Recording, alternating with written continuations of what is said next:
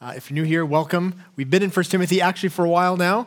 Uh, if you're new here with us, you're jumping in just kind of at the end, but that's okay. Uh, we're going to be in chapter 5, and um, I'd invite you to turn there if you have a Bible. Uh, if you don't, that's fine. We're going to have the uh, verses up on the screen, or uh, there are Bibles on the tables as you come in. You're always welcome to grab one of those if you want to, if you forgot yours at home or just want to grab one. Um, I'd like to begin with a word of prayer, and then we will begin by reading the text and, and digging into it. So please join me. Uh, Lord, thank you for this time.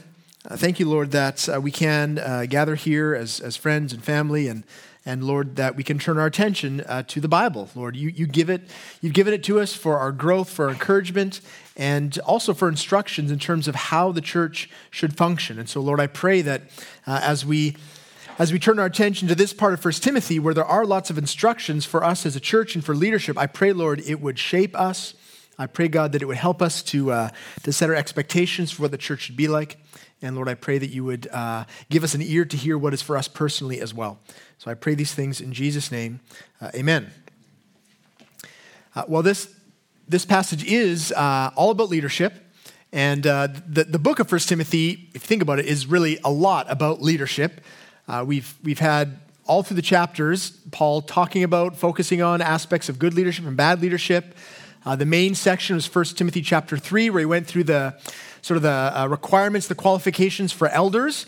And so now he kind of builds on that, and he's gonna, he's gonna give us some very clear, very pointed instructions about what to do if the leaders of the church, the elders of the church, are doing a good job, and what to do if they are doing a bad job. So we have three points uh, to work our way through this text. Um, they are honoring elders, uh, disciplining elders, and then choosing elders. So we're going to work our way through a little bit at a time. We're going to begin in verse 17 uh, with honoring elders. So I'll just read uh, the first couple verses here. Paul begins. He says, Let the elders who rule well be considered worthy of double honor, especially those who labor in preaching and teaching. For the scripture says, You shall not muzzle an ox when it treads out the grain, and the laborer deserves his wages. So we'll stop there, just two uh, verses. And I want to make sure we know what we're talking about here. When he says elders, he's talking about those who lead the local church. Uh, over the centuries, there's been lots of different uh, words used for this position, right? There's uh, pastor, elder, um, there's bishop, there's priest, uh, there's father, there's, depending on your denomination, a lot of words that could describe this one office. And um, the truth is that we see that in Scripture as well that there's a few different words used to describe this one position. Uh, I want to jump to 1 Peter uh, chapter 5, verses 1 and 2.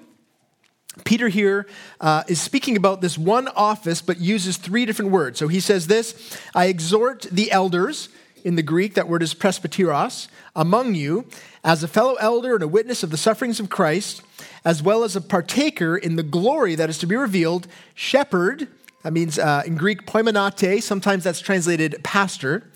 Shepherd or pastor, the flock of God that is among you, exercising oversight. That uh, Greek word is episkopos. So, uh, various points in the Bible, they talk about this one office as shepherd, as overseer, as elder, but it's really talking about the, the one position.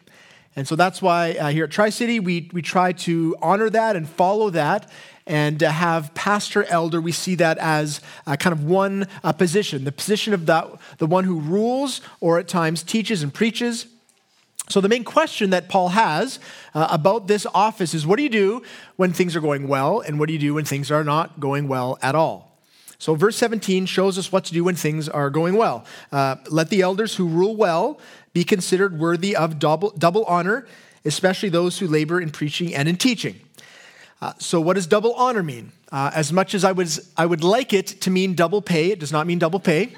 Uh, it, it really is talking about two aspects of the way that we would honor those in leadership, those who are doing a good job. Now, money is part of it. There's financial compensation, which is part of it, but then also respect.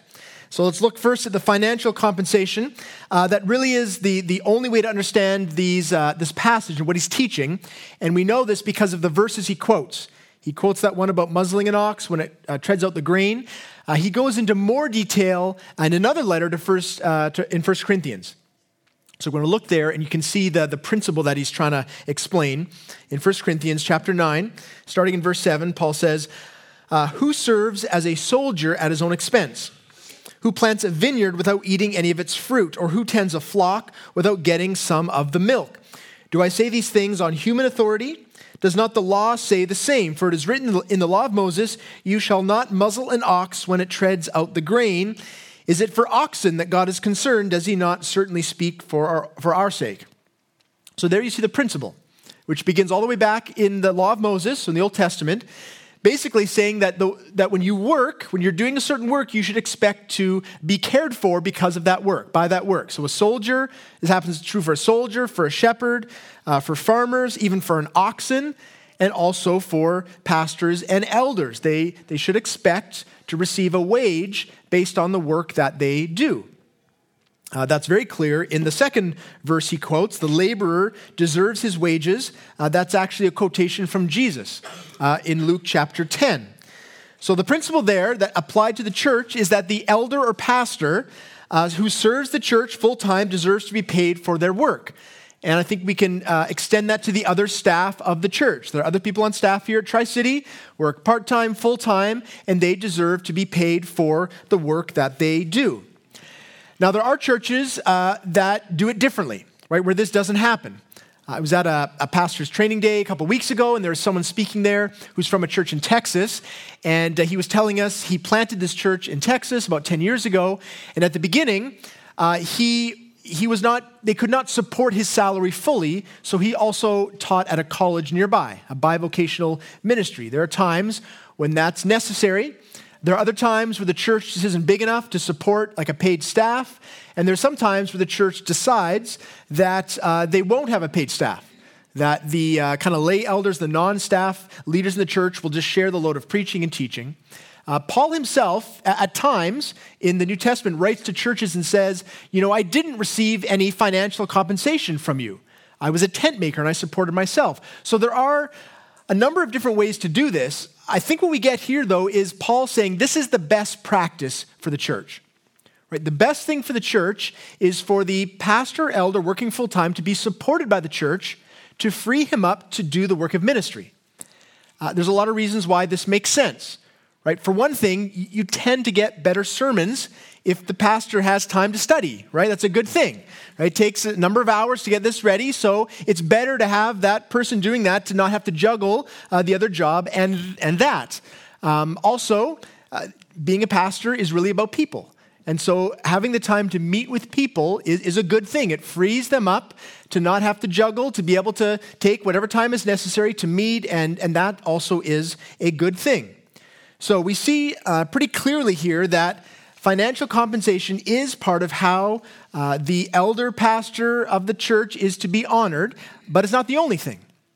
A fair wage is not the only way to be honored. There is also a sense of respect uh, that is sort of clear just from the word honor, that they're, they're to be honored. But we also see it elsewhere in Scripture.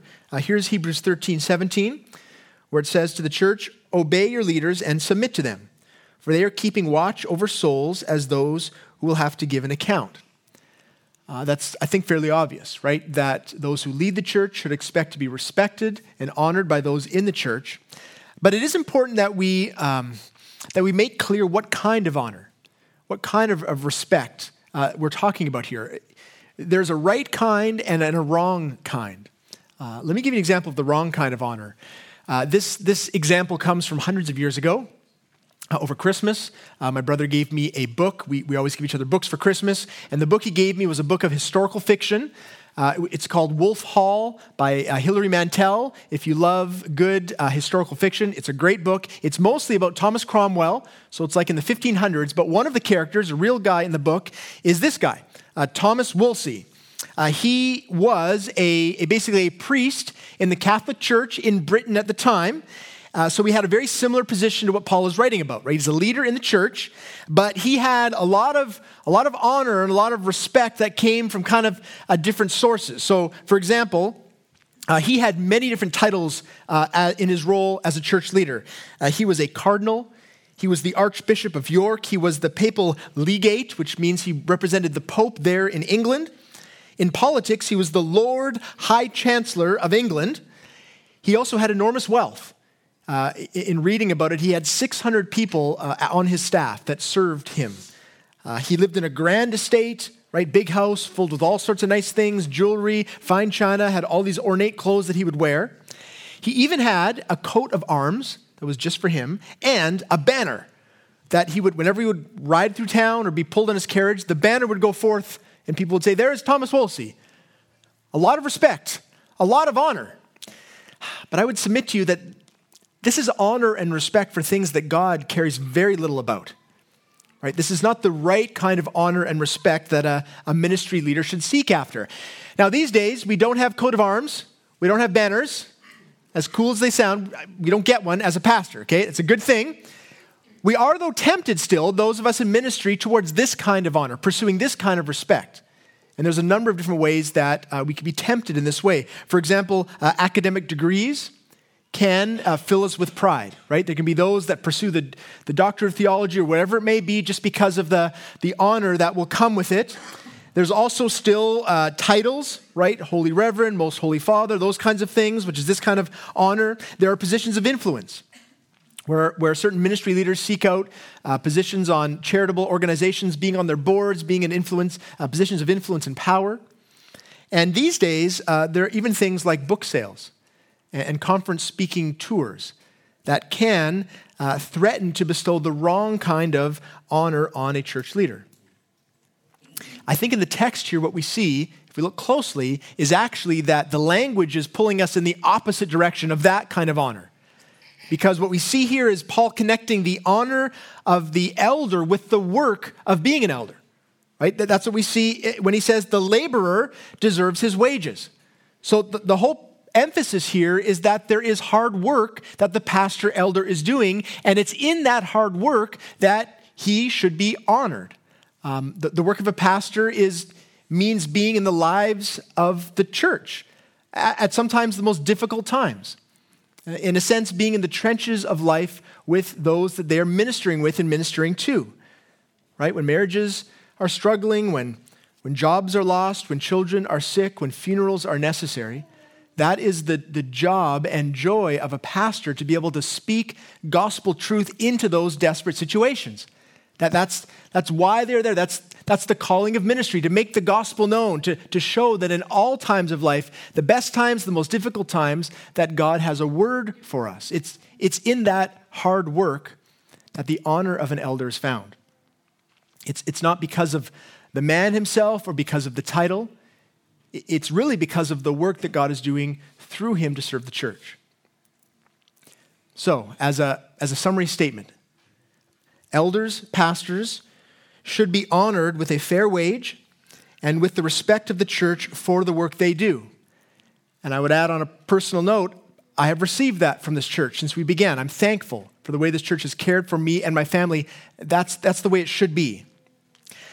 Now, while there are apparently elders that are deserving of double honor here in Ephesus, there are others that are deserving of no honor at all right? We, we turn the corner now to see not the honoring of elders, but the disciplining of elders. So for that, we're going to uh, turn to uh, chapter, or sorry, verse 19, and we'll read that and then unpack it a bit. Verse 19 goes this way Paul says, Do not admit a charge against an elder except on the evidence of two or three witnesses. As for those who persist in sin, rebuke them in the presence of all, so that the rest may stand in fear.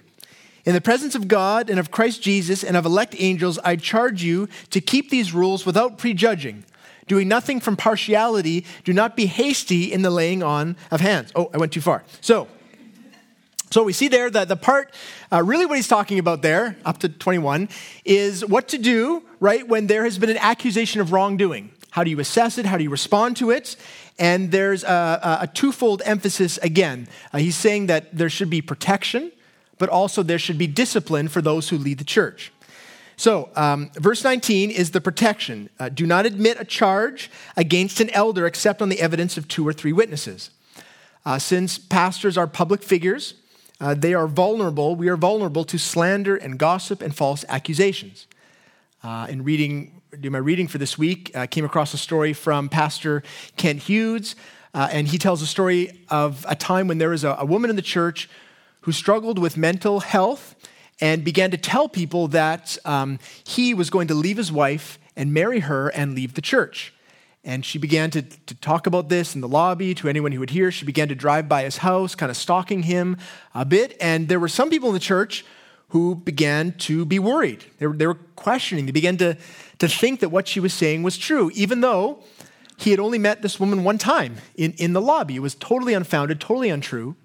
But you can see the damage that can come when people uh, consider things as potentially true when it hasn't been vetted.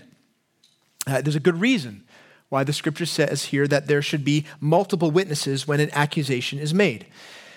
Now, to be clear, uh, this doesn't mean that a church should wait. Like, if there's one person who makes an accusation of wrongdoing, it doesn't mean they should wait for someone else to be wronged, right? And then, okay, now we should do something. It's not that.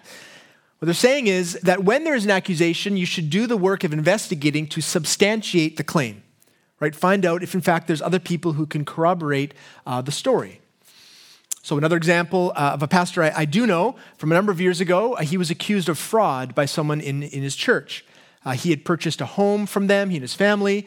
They'd moved into the house, and then the person had claimed that uh, he had used his influence to get a huge discount and, and called it fraud. So, uh, the response of the church was to assign a couple of elders to investigate the situation, to ask questions of everyone involved, look at the documents, and come to uh, sort of a proclamation. Is this a valid, truthful claim or not?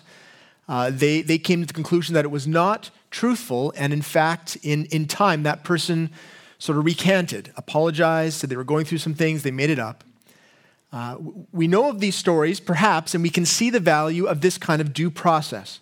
Right? Due process is always important, but especially in the church, especially when it comes to, to leaders.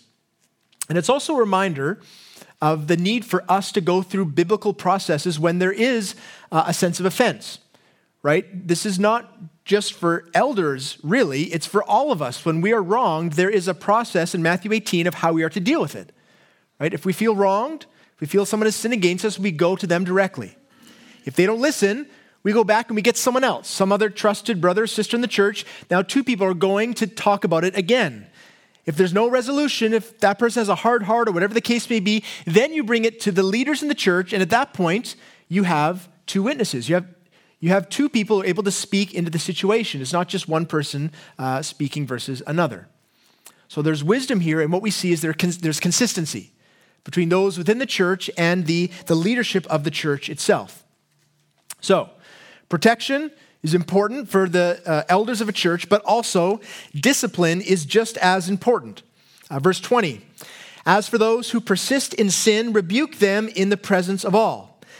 So there's some important words here also that we need to understand, right? What does it mean to persist in sin? Uh, that phrase there is speaking about a severity of sin. So what's being explained here is not saying that in every instance of sin in an elder or pastor's life, they have to come before the church. Right? If that were the case, we'd have to have a whole section of the Sunday morning gathering just talking, you know, for the leaders to confess sin. There's, of course, there's sin. Of course, there's confession of, of sin. Um, what's being talked about here is a certain severity of sin. To persist in sin, remember the context. Someone has brought an allegation forward. Uh, the other elders have assessed it. Uh, in this case, they've said that it's truthful, right? That there's been a wrong committed. Gone to the elder in question, perhaps he has um, not been soft hearted about it, not confessed sin. So there's a persistence in that sin, or perhaps just the length of time of them persisting in sin. Either of those things communicate a sense of severity, that it's serious, that it needs to be brought before the church. And that's the next thing you see. Uh, that this rebuke is done in the presence of all. Most church discipline happens in private, right? It should. It's between some members of the church, whatever the case may be, elders speaking into that. It's behind closed doors. Uh, but with the elder, of course, their ministry is public, and so their discipline should be public as well. Uh, I, have I've seen this done on one occasion very clearly. Uh, this was when I was a new believer, uh, new to the church in my late teens. And uh, one Sunday morning, the senior pastor uh, came up on stage and brought with him a man who was on staff. I, I didn't know who he was. And this man proceeded to read a statement. This man was in ministry, uh, outreach ministry with the church, but working on the downtown east side. And he read a statement uh, confessing that he had been with prostitutes uh, in his time there. Uh, he read a statement confessing his sin, uh, apologizing to his family, apologizing to the church, and he was cl- clearly broken about it. uh, the senior pastor then spoke into it a bit and said, Look, we're dealing with this as an eldership team. Uh, I would ask that you as a church don't talk about it, right? Trying to stop the gossip, but we, we are dealing with it. I think that's the kind of thing that Paul is talking about here, right? There's a public rebuke, and when it comes to, to elders, then there would be a removal from office. They would have proved themselves to be unqualified for ministry there. That it's necessary for the, the church, the public, to see that for a number of different reasons. For one thing, it does help mitigate gossip. Right? If people are wondering what's going on, they, they hear it. They hear it from the leadership, they know what's going on. That's important for the church. But more important than that is the fact that it, it helps the church to trust the leadership. Right? It provides a sense of transparency and communicates a sense of integrity. It's, it's tough to trust a leadership team when you don't actually know what's going on. When everything's done behind closed doors, when people are, are wronged or people just disappear from staff and you don't know what, what is going on, it's tough to trust the leadership. It's very important that these kind of things are done publicly. The other reason this helps is that uh, it, it hopefully will bring some measure of peace to someone who's been wronged. That the church is taking it seriously, that this person is confessing openly. It will hopefully um, move them down the road of healing. Uh, another big reason that this is helpful, and Paul points to it here in the text, is the effect that this kind of thing has on the other leaders of the church. So you see what he says they are to rebuke them in the presence of all, so that the rest may stand in fear. And I would say uh, that that um, instance I had, even though I was very young, even though I was very far uh, from any position of leadership, uh, when I have stepped into ministry roles with some leadership, I have thought often about that Sunday morning. It, it did instill in me a sense of fear. There's many times as I've thought of it that I've been prompted to pray. I've prayed, Lord God, please God, I pray that I would never have to make a speech like that. I pray, God, you would keep me from my own sin. Lord, guard my heart. Help me to see sin clearly. Help me not to hurt my family, hurt the ministry of the church. See, the, the good thing about this kind of public rebuke is that it, it, it clarifies sin. Right? When we're tempted towards sin, don't we, don't we have a, an unclear view of it? Right? We tend to think that it's, it's not that big a deal, it's not going to hurt anyone, no one's going to find out, all of these lies that kind of fill our mind. But when you see that, right, it's like the light is shed on sin and we see it for what it truly is. It is a big deal. It does hurt people, it always does. It always leads us farther away from the Lord. It always hampers our, our ministry, our growth, our, it, it, it ruins everything. It, it's good for us to see that, especially in leadership, especially for those that are in a ministry, a leadership position. What Paul is saying here is that for the church to be governed well, the church itself needs to trust its leaders, and for their sake, they need to be uh, leaders of integrity. Now, the challenge, of course, with this is that it takes a lot of courage and commitment for an elder team to work this way. Uh, no one likes drama, right? No one likes conflict. No one likes all the turmoil that comes from this kind of thing. It's much easier just to sweep everything under the rug. And sadly, there are a long list of churches that have done just that. We, we know how the story goes, right? Allegations of sexual misconduct are brought forward. Uh, the church leadership listens and says, We're going to do something about it. They don't seem to do anything about it. The, the pastor or the priest remains in their position, and there's no resolution, and the credibility of the church is totally ruined. Right? There's no justice, there's no consistency there in, in that church. Is there any greater travesty than a pastor or church that has been commissioned in gospel ministry their whole job is to bring the, the good news of the gospel, to go to people and say, what you need to do is confess sin. You, you need to confess sin, trust in the saving work of Jesus on the cross, and then experience forgiveness. How can, how can any church or any minister communicate that and yet, and yet not be confessing sin? And yet be, be covering it up? It completely undermines the work of the church and the ministry of the church. And we know sadly, of many examples of where this has been the case. The one that, that has been weighing on my heart recently is, is the near irreparable harm done uh, by the church to the First Nations communities of Canada uh, with the residential schools. You should know the story. You should know this part of our nation's history. and the role of the church in it, the federal government and the church, establishing these schools in the 1880s all the way to the 1990s, taking thousands and thousands of children away from their family, putting them in schools where they were subject to all manner of abuse. If you, if you want to think about persistent sin, that's persistent sin. And yet, the response in terms of acknowledging the sin, apologizing for the sin, has, has been slow. Uh, the Anglican Church finally apologized in 1993, the Presbyterian Church in 1994, the United Church in 1998, and the Catholic Church has still not apologized for their role in this. And I point that out because we sometimes wonder, I've often wondered, why is it that the gospel has been hindered? Why is it that it's so difficult to make inroads into our First Nations community with, with the message and hope of Christ? And, and this is part of the reason. Because the credibility of the church has been undermined by the actions of the church itself.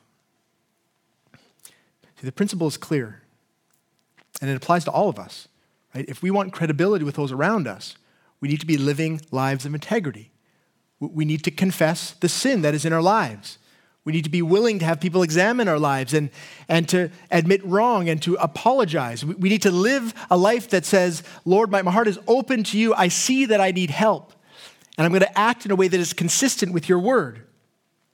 A church can't just be committed to doing this, we need to be in the practice of doing this.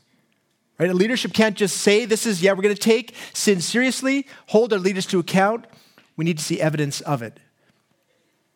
Now, I'd say on a practical note for us here at Tri City Church, young church, um, we are a ministry at this point of Northview Community Church, one of our ascending churches. And as a as a practical note, you should know that there are very clear protocols that Northview has in terms of uh, sexual misconduct allegations and how to, how to follow up with that. Uh, we are planning, as we move to, towards independence, of adopting those same protocols, right? To ensure that there is a, a clear line of response and uh, actually dealing with the issues that come forward. See, the seriousness of this topic cannot be overstated in our day.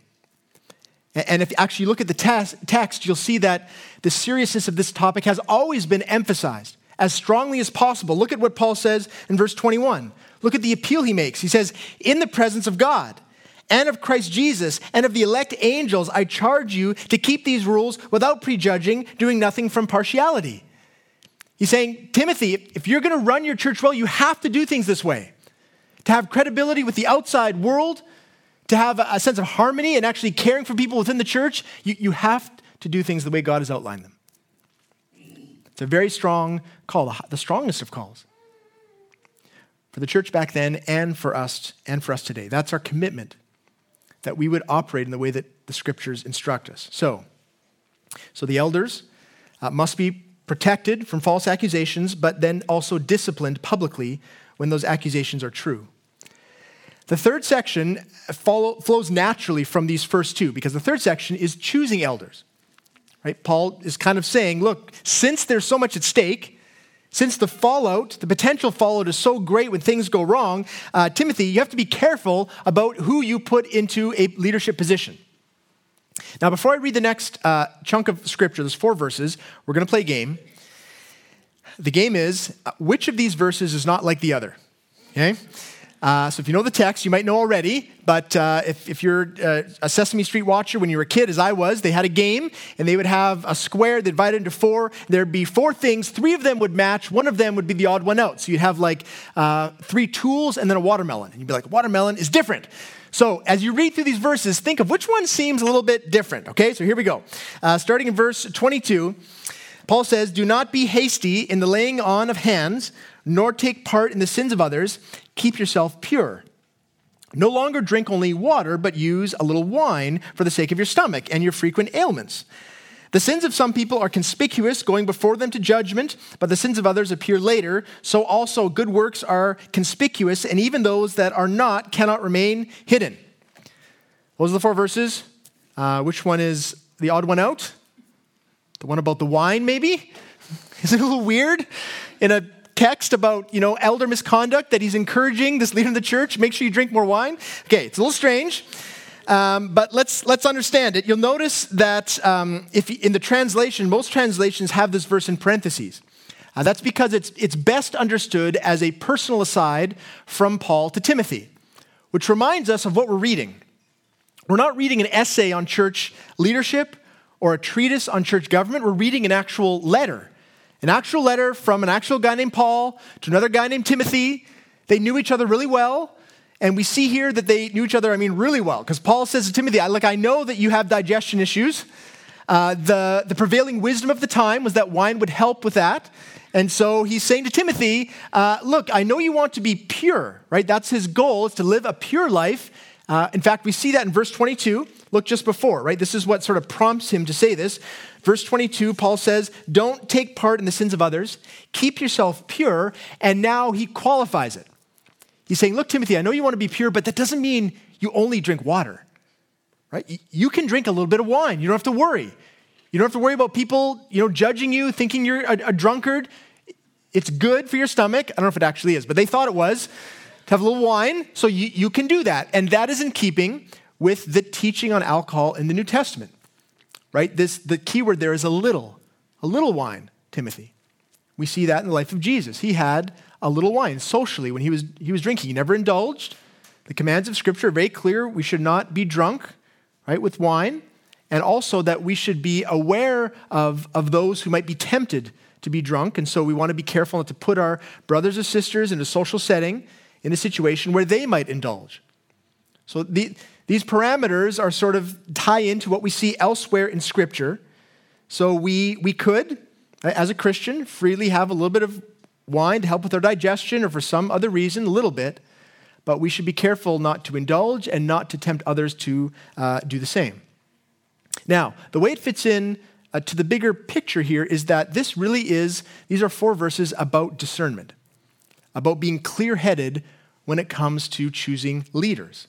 And, and you see that in kind of the sandwich verses, right? So, so the bigger idea here, what Paul is saying is there is a, a right process for discerning leaders in the church, and that involves uh, both time and scrutiny. You want to be clear headed, see clearly who you're putting into a position of authority, and the only way that's possible is through time and scrutiny. So we see the time in verse 22. Uh, he says, Do not be hasty in the laying on of hands. That's what they would do when they, the existing leaders of a church would commission someone else for leadership. They'd lay their hands on them, pray for them. And uh, what Paul is saying is look, Timothy, don't do that quickly. That should be something that happens slowly. Why? Because before you do that, you want to be sure about someone's character. And it's hard to be sure about someone's character if you've only known them for a short amount of time. You need some time to discern whether they are, in fact, godly and mature and all the things that, that you want, especially for eldership. This isn't just true for church, I mean, church leadership. In all areas of life, this is, this is an important principle. For example, dating and marriage, right? This is a principle you should put into practice in your dating life as you're pursuing marriage. Uh, I had a friend once who was dating uh, a girl after three months and then decided they, they were going to get married. And that uh, was a bit concerning for us. Not because she wasn't a great girl. She was, seemed great, loved the Lord. Uh, they seemed to get along great together. But my concern was everyone looks great after three months, right? Most of us, three months is easy, especially if you're in love, especially got the rose colored glasses on. Everything they do seems cute and, and funny, but give it a year, right?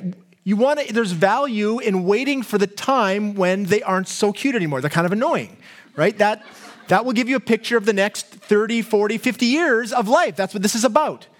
You should make a decision for marriage in light of the, the discernment that comes from having time with someone.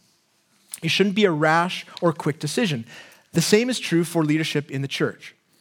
Uh, every now and again, someone will come up to me. Uh, maybe they're, they're new to the church and they'll say, uh, We're really enjoying being here. I think, uh, you know, we're going to make Tri City our home. Uh, and I'm wondering, you know, I led a Bible study, led a community group in my other church. I'm wondering, is that a possibility here?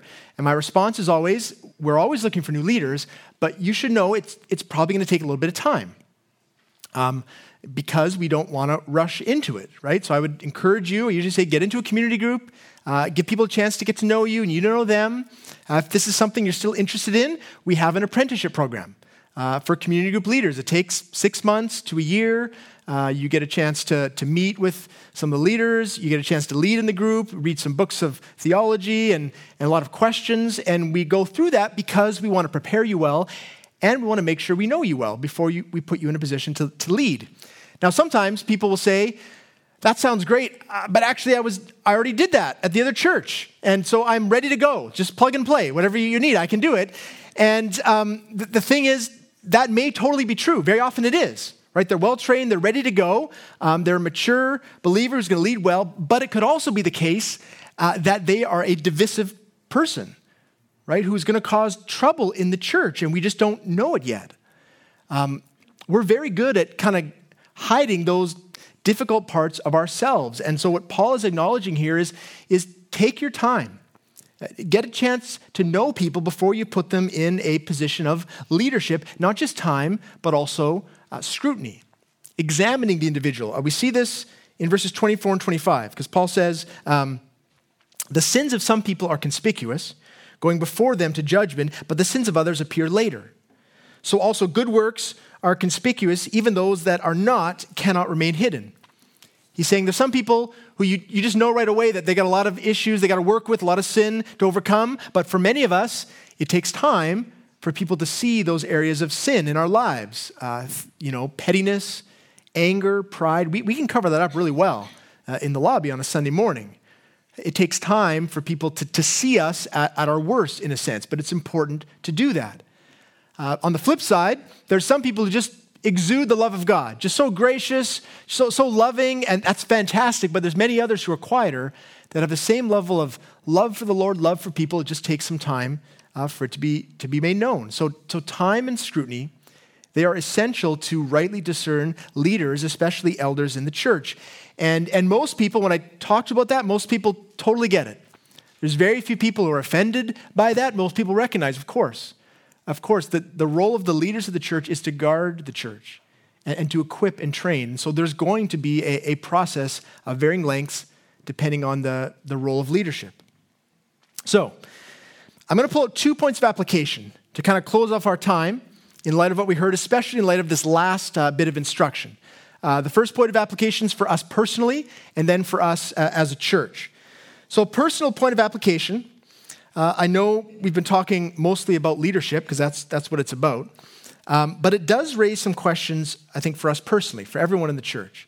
And the question I think it raises for us is what kind of person are we if we are seen through the lens of time and scrutiny? If this is a good discernment process for any leadership positions, it is also just a good process for us in terms of examining our own heart. Right? Think of it this way uh, given enough time, what will be revealed in your life? Right? Uh, I don't mean sin. We all know we have sin, but are there, are there areas of our life, sort of vast expanses of our life, of our thought life, of our actions, that are completely closed off from everyone? Right? We're trying to hide, make sure no one knows about. Is that the kind of thing that in time will be, will be revealed? Or in time, will people come to see that, that man, we're much more gracious and generous than they, than they really thought us to be. See, self examination is a, a very fruitful uh, habit to be in. In fact, we see it again and again in Scripture, right? The Spirit of God is given to us to convict us of sin, which means that we're looking at our lives, speaking to others, feeling convicted, confessing sin. It's not, it's not just essential for leadership, it is, but for each one of us. To truly grow in the way that God wants us to, uh, we should be thinking along these terms. So that's, that's the personal application. The uh, bigger picture application is, is in the life of our church. So uh, we are not an old church. We're a few years old. Uh, we are on the road to independence, and part of that process has been the process of discerning elders. Uh, as you have mentioned it a couple of times, uh, our goal is, is sort of into the spring to affirm our first elders of Tri City Church, and then probably the next year uh, to be independent, separate from Northview Church. Uh, the leadership involved now, which is um, Jeff Bucknam, who's at uh, Northview, and Lee Francois from uh, Crossridge, and myself, the plant leadership team, are looking to transition onto a local elder team. We see that as scriptural, see that as, as good for us as a church. And so you need to know a couple things. Number one, we've been very much trying to follow this pattern that we see here in Scripture, meaning it has not been a quick process. Uh, probably this time last year is when we began talking with uh, people, potential elder candidates. There's been a lot of meetings, a lot of studying of theology, studying of church governance, uh, a lot of uh, prayer together. And uh, the goal then is that the church would be a part of that as well. In due time, the elder candidates will be made known. There'll be a time for questions and prayer. And, and really, uh, the goal is that we would enter into this uh, new season for us as a church with the confidence that we have followed the patterns of Scripture, that we've heard from the voice of God, and moving forward, uh, not quickly, not rashly, uh, but in a slow, deliberate, and discerning way. So uh, keep an eye out for that. And I would ask, please, uh, we really would, I'd love you to pray, please, for that. If you're a regular member of the church, uh, I would ask that you pray for the existing leadership team, for those candidates as we're working through things, and just indeed that if there's anything that needs to be known, it would be made known and that we'd be able to respond well.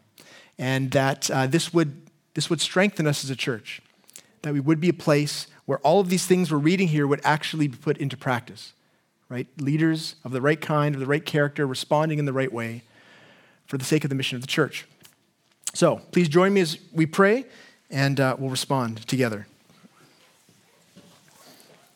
Uh, Lord, we thank you for the word. We thank you, Lord, that, uh, that so many times you're, you're so very practical, so very uh, pointed in terms of your instruction for how we are to operate as a church. Uh, God, I pray that uh, you would guide us in that. I pray, Lord, for this, this road we are on towards independence, towards installing leadership. Lord, would you protect and guide us as a church? I pray, Lord, that, um, that we would not be quick to do anything in our own wisdom, but God, we would, um, we would do things in the way that you say is best. Uh, I pray, Holy Spirit, that you would, um, you would help us to discern our own hearts, Lord, as we, as we seek to install leadership, yes, but, but Lord, also just for our own lives. God, I pray that we would see this as uh, an encouragement, even uh, a convicting word in terms of, uh, in terms of the things that are true of us, and yet we, we hide it so well. God, would you help us to have the courage to be vulnerable, uh, to be consistent and authentic and confess the sin in our lives? And I pray that through that, Lord, there would be greater credibility for the outside world, with those who come into the church seeking to, to be transformed, seeking to meet Jesus. I pray they would, they would meet people who uh, have experienced that. Lord, that we aren't trying to pretend uh, we have everything together. We'd acknowledge, Lord, we need you desperately. And I pray that that would, that would make for fruitful ministry. So thank you, Lord, for this time together. I pray this in Jesus' name. Amen.